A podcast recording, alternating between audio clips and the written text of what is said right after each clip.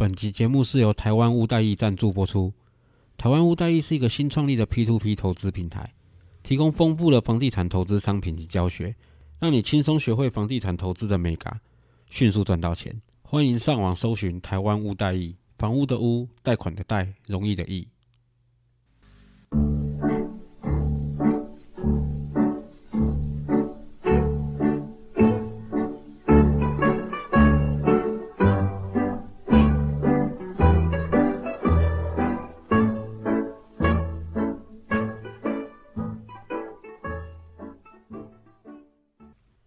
大家好，我是 Alan，A.K.A. 真大少爷，欢迎收听我的频道。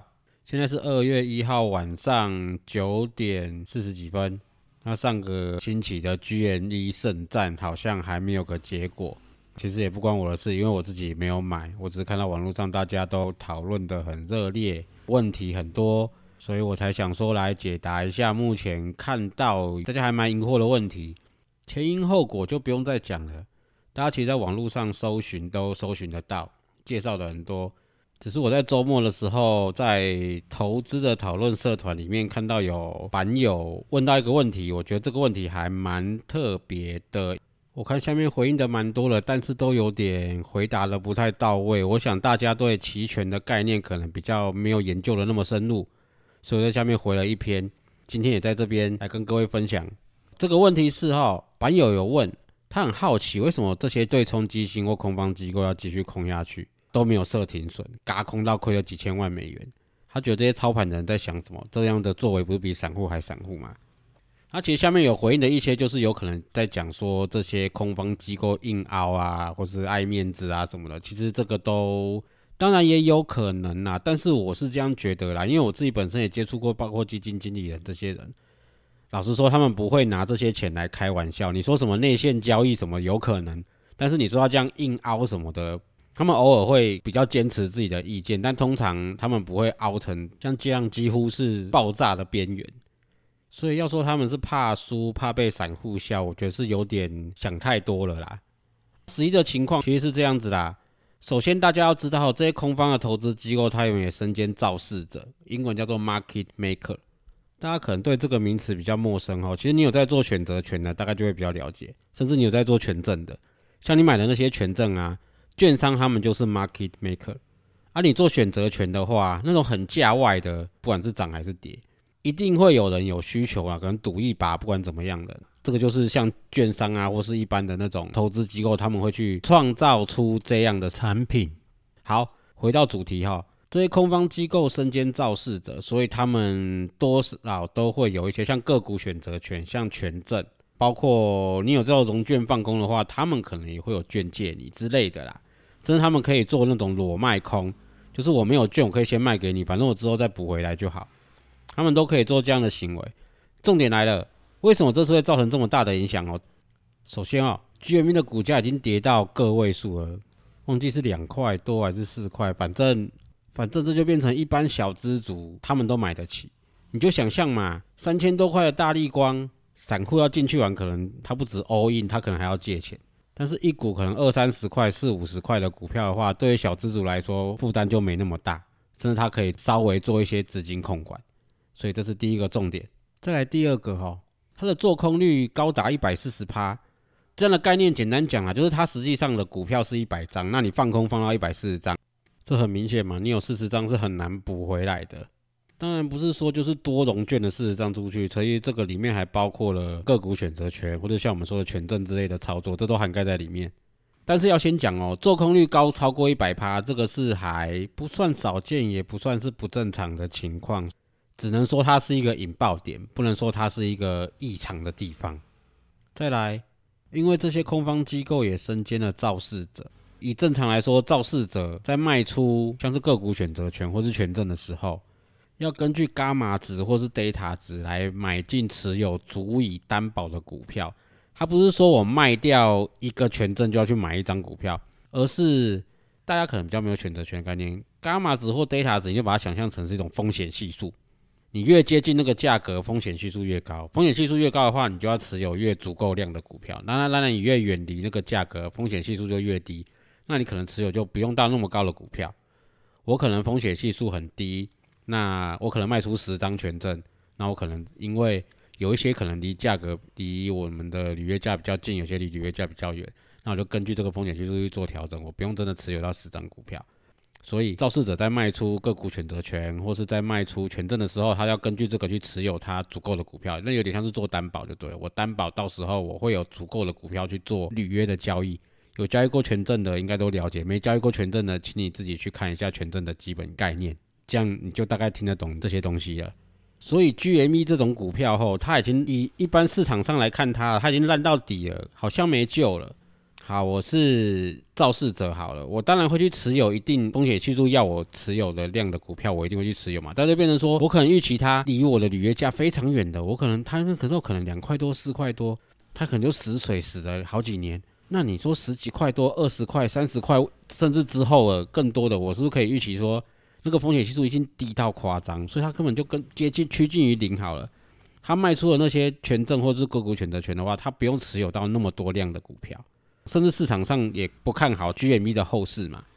他觉得说这些公司可能就是一个鸡蛋水饺股、乐色股，它随时要面临倒闭的风险都有可能。这些空方机构它不是说它没有持有足够担保的股票，它其实有，但是那个持有量很低，因为风险系数告诉它就是这么低就够了。好，就这三个点哦。所以现在 OK，好玩的来了。假如哦，我有足够的资金，把流通在外的股票尽可能大量的收购回来之后。我再去疯狂的买价外的履约的选择权或是权证，你们可以用我刚刚讲的那些概念来想象看看，这会发生什么事情？这就是这段时间 G 因发生的事情。WSB，我相信他们不只是一堆散户来，一定有很多投资机构进来参与卡。只是 WSB 这群乡民们就像浪尖上的那一群人一样，他们在引领这个风潮，他们在带领这个话题。实际上，一定有很多投资机构在底下布局做多。好，上个礼拜一群投资人大量的买进 GME 的股票，也买进 GME 的选择权或权证，这造成了什么结果？这些肇事者因为股价的推升，还有高履约价的可能个股选择权或是权证，我们就讲期权好了，持续不断的成交后，所以他们被迫在市场上要买进股票，可能他们的融券的维持率不够，他们得买进股票。或者说，他们因为高履约价期权持续的成交，他们得买进一定数量担保够担保的股票。但是因为刚刚有讲到嘛，WSB 也号召了人在市场上疯狂扫进 GME 的股票，所以变成说流通在外的股票变少的情况下，这些肇事者被迫用更高的价格去取得仅剩的流通在外股票，进一步推升了股票的价格。那又回到我刚刚讲的那个点，股票价格因为往上推。不管是融券的维持率，不管是他们的履约价，履约价因为本来是远价外变成很近的价外，变成价平或甚至到价内，他们的伽马值或 data 值突然增加，他们被迫要买进更多的股票去做维持、做担保，整个变成一个恶魔的回圈。我必须去买股票来维持我的担保，但是市场上股票不够多，我必须用更高的价格去买，但更高的价格又让我的伽马值跟 data 值增加。我又得买进更多的股票，这就是我们上一周看到 GME 整个股价为什么会飙得乱七八糟，从四四块飙到四百块，涨了一百倍的原因。所以不是他们不愿意停损，这从头到尾跟停损没有太大的关系。有啦，我相信有一些空方的投资的，他们有一些单可能是单纯的放空，那个要停损是很 OK。但是像我刚刚讲的，肇事者必须做维持、做担保那个部分，那他们不是停不停损的问题。他们就是得买进足够多履约的股票来做维持、做担保。他们不是说傻了的时候我就熬单，我就赌一把，不是。他们被迫必须做这件事情。整个股价推升，所有人都参了一卡，真正最大推升其实是他们自己，因为他们一定得买进。于是我们就看到了嘛，他们是肇事者，他们是规则制定者，所以你就看到一堆奇奇怪怪的规矩就出来了。限制你买进啊，只能卖不能买啊，或是说，好，你现金买 GME，你融资买别的股票，你融资维持率不够的时候，我就冲掉你 GME 的股票，因为他们是规则制定者啊，你也奈他们没办法。就是我上次讲的嘛，见好就收了啦，大家有进去买了，见好就收，你不用像 WSB 里面那群人封城那样，或是说，其实你进场你也是被做多的那些机构被利用啦。他们就是利用那种类似像羊群效应，再利用大家帮他们推一把，再加上投资机构对投资机构两边要瞧是很好瞧的啦。你说他们不知道谁在搞鬼吗？其实大家按一定一定台面下大家都知道啦。他们两边要是瞧好了，直接做好了一个交易了，你散户不知道诶。我今天才听到百灵果的节目啊，K 买来四百块啊，真是不知道该怎么讲。当然也有可能一路嘎上去，嘎到五六百、七八百也有可能。但我是觉得说，先不讲散户啦，我们就讲这些投资机构，大家都是行啊来，私底下瞧绝对有可能，甚至政府单位、金融监管单位出来协调也都有可能。这些东西不是你散户可以看到的，所以有买进的大家真的要小心啊！不止 GME 的，包括像 AMC 的。这他们之前讲了一堆股票嘛，现在是连好像大型股他们都有要限制，有听说他们有像他们之前那样限制买进那种动作啦，我觉得那样是有点夸张啦。但是我是觉得说，你说散户要玩赢法人很难呐，那当然这次一定是有，一定是有其他投资机构在多方这边推波助澜啊。那个策略你要散户集结成那样很难集结的来啦。你说空方机构会不知道谁在搞吗？查一下，谁都嘛知道。我们以前在做主力，好了，希望不要查水表。我们以前在炒作的时候，我们就被政府单位、监管单位也去喝过咖啡，叫我们收敛一点。政府要的是稳定，你们赚你们该赚的钱，不要搞到散户都出来抗议就好了。散户赔钱，小资族赔钱没关系，你的手法不要做到那么绝，你赚你该赚的钱。就好了。政府要的是这个，他不一定要你完全合法，他要稳定的环境就好了。是觉得啦，大家真的是见好就收啊！你要进去参一卡可以，不要放太多的钱，因为毕竟我们就是处在资讯不对称的这一边。好，接着有人寄信给我问股票的问题，我来回答一下啊。很长一串，我也懒得讲，重点这一个。航运股跟台积电，他们不知道怎么办。好，我就先讲台积电好了。台积电不用管它了，它就是在整理，它不会跌下来。但是你要指望它涨上去六百多，涨到七八百，我觉得要等。你就持有吧。你要我预预测它跌到哪里，涨到哪里，我不确定。它可能在五百七、五百八左右到六百二、六百三之间，可能做个盘整。啊，甚至有可能更低或更高，不管它，这不重点。那它就是在这个区，它会在一个区间里面做整理啊。这个整理其实你假如有买台积电的话，你可以在这里面做上下起手。我以前都讲这叫上下起手，箱型或是任何整理的底部进场买一点，在那个我觉得是压力的地方，我就卖掉一些。反正我已经有一个基本单了嘛，但那个基本单可能是亏钱的，没有差。我就假设你是分批进场，好不好？我不，我就假设你没有在六百七的时候 all in，好不好？你是分批进场，你基本单而已。你现在一定有手上有别的钱，OK，我们就在盘整的时候上下起手就好了。降低你的持有成本嘛？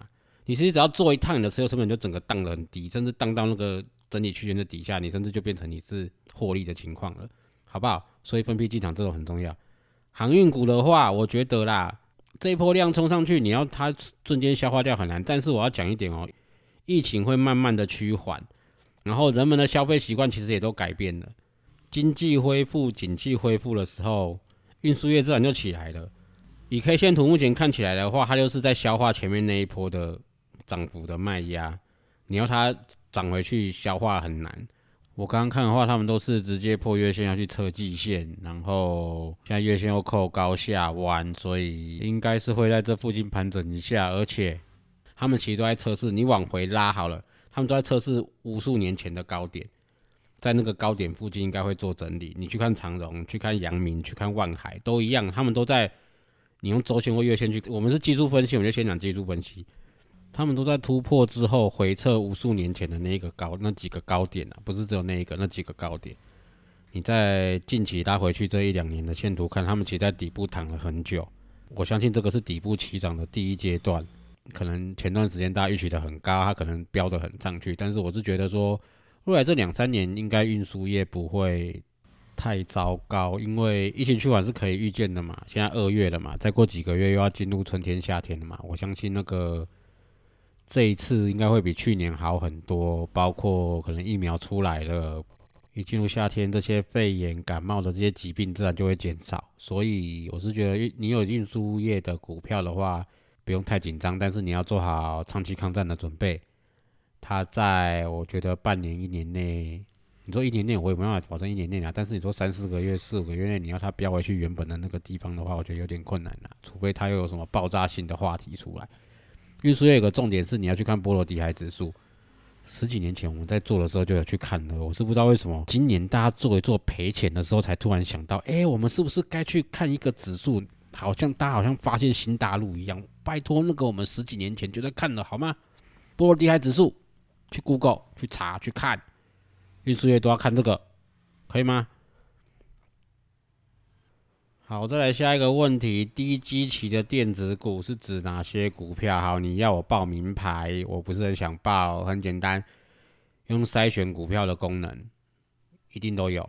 你去找 EPS，可能五年、十年都有在成长的，或是你有觉得它很便宜，它是很老牌的电子股，没有人去注意到它，你去看它第四季的应该还没出来嘛？因为 Q 一、Q 二、Q 三的 EPS 是多少？Q 四的很简单嘛，你看它过往的 Q 四的表现嘛，你看它过往 Q 一、Q 二、Q 三的表现，你再看它的这三个月的成长，诶，营收的成长率嘛，跟它过往几次 Q 四的成长率，它的成长了多少？大概它的毛利率跟净利率的改变多少？你就去大概大概可以推一下它第四季的 EPS 多少？可能有一点误差，但那个误差不会差距到可能差到一块，差零点零几顶多，你就可以大概去推，然后你就这样去找吧。EPS 有在持续成长的，股东权益有在持续成长的，股价相对 EPS 来说，不讲本益比低吗？我其实不太喜欢用本益比，因为每一个本益比的判断标准都不一样。但是对我来说啦，我买这只股票的预期就是，啊，万一它不会涨的话怎么办？它每年配股配息，我要能赚到钱啊！就像我上之前忘记哪一集讲的嘛，时报嘛，八九二三嘛，诶，最近八九二三有点好玩哦，我可能有机会会把这开一集，我蛮喜欢这只股票的。当然，你有可能像我一样啊，买了十几年，忘记十几年，十三四年一定有了。当初买十五块，卖掉也是十五块，你好像还有赚到钱，对不对？不好意思，复利复到乱七八糟，每年配个零点八块到一块，你每年配零点八块就好啦。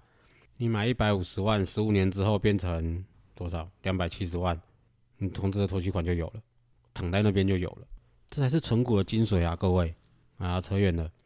第一机器的电子股，用 EPS 的方式去搜寻，一定搜寻得到。你去看报纸、Google 什么都可以，你去找有在成长的股票，相对现在股价比较便宜的股票，可能二三十块、三四十块，EPS 可能两块、三块、四块，它可能持续这样子维持了好多年。OK，这种股票现在就有可能在指标的这些股票修正的时候，出场的资金就有可能把眼光放在他们上面。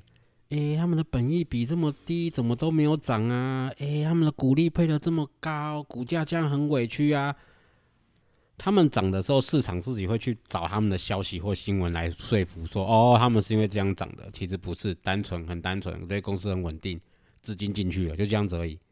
好，OK，今天就讲到这边，之后看各位有什么问题，可以再写 email 给我，或是在可以开了粉丝专业和 IG。我有 YouTube 频道，大家可以在留言的地方留言，或是可以私讯给我，我再帮各位解答问题。那都搜寻少爷好歪就找得到了，而且请大家帮我多推广，因为我实际上并不是真的要靠买卖股票这些来赚钱，我其实是要推我的新公司，只是我的网站卡关了，还没有上线，公司也会稍微应该是年后才会正式再继续处理啦。这段时间是事情比较多，比较忙。哎，希望大家真的帮我多多推广我那个不动产的东西，其实蛮不错的。投资起来的话，以复利来说的话，也是很有水准，也够稳定，反正就是能赚到钱了。好，OK，就这样，我们下次见，拜拜。